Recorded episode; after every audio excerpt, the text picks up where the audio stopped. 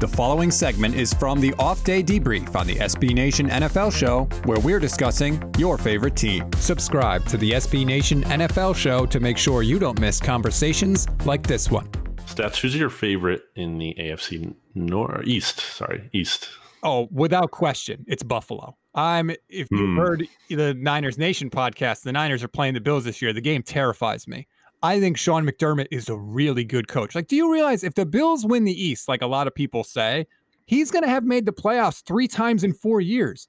Nobody does that with the Buffalo Bills except Marv Levy. Like, nobody does that. The Bills never make the playoffs, and he's going to do it three times in four years if he goes this year. I, I think the Bills are a scary team, especially that defense, and I love McDermott.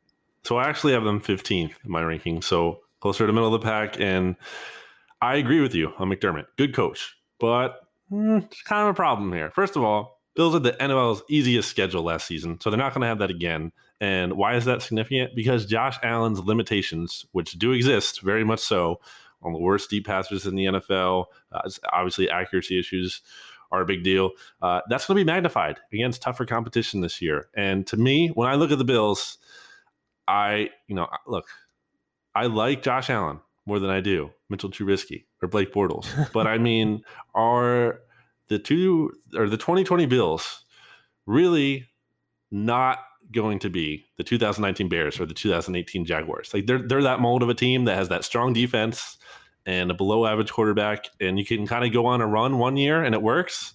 You know, things go the right way. You have an easy schedule like the Bills did last year, but you don't sustain that success. So yeah, they're in position to win the division in that division because I don't really know what the rest of that. I mean, the rest of the division is either bad or I don't even know what to make of the Patriots.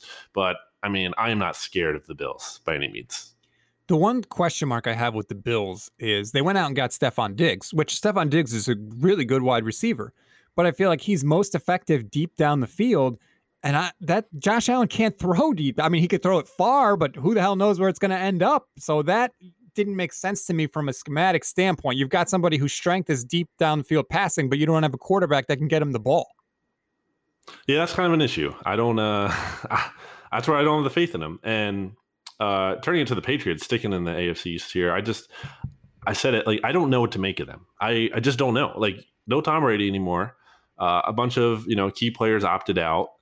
Like Cam Newton is here, and if he's healthy, Cam Newton, okay, there's like intrigue there, but but is he healthy? Like, because I remember you know Cam Newton that I've seen the past couple years, like his arm is shot, he's not fully effective, he's not the same player, and you know you look how long he was lingering out there in free agency, and like what he got like a million dollars or whatever, it signed like the super low deal, like you know I just I look at all that, he wasn't exactly this hot commodity, maybe that's a mistake, and it's Bill Belichick, so whom I to doubt him, but I, I just don't know what to make of them, so I just put them in the middle of my power rankings, and I was like they'll go either up or down from here. I don't know. Yeah, that's the Belichick respect, right? You can't say they're going to be a bad team ever because they have Bill Belichick.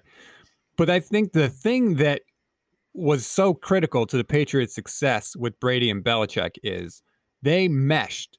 Belichick is a coach. He's gonna he's gonna rip on everybody. He's gonna coach everybody hard. And Brady is a grinder, so he can take that and he he takes that as motivation. So their two styles fit together.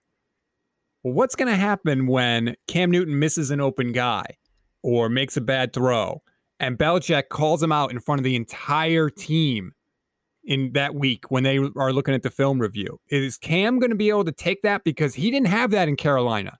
He didn't get called out in Carolina. He was sort of protected there by Ron Rivera. And I don't know. I mean, I've seen mopey Cam Newton on the sideline with the towel over his head.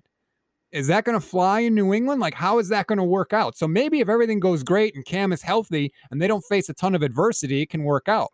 But if they start to struggle, I feel like it can go really bad really quickly, and you could get the Cam Newton who refuses to dive on the ball in the Super Bowl because he might hurt his knee. I mean, that guy still exists. Make sure you don't miss our next conversation by subscribing to the SB Nation NFL show wherever you get your podcasts.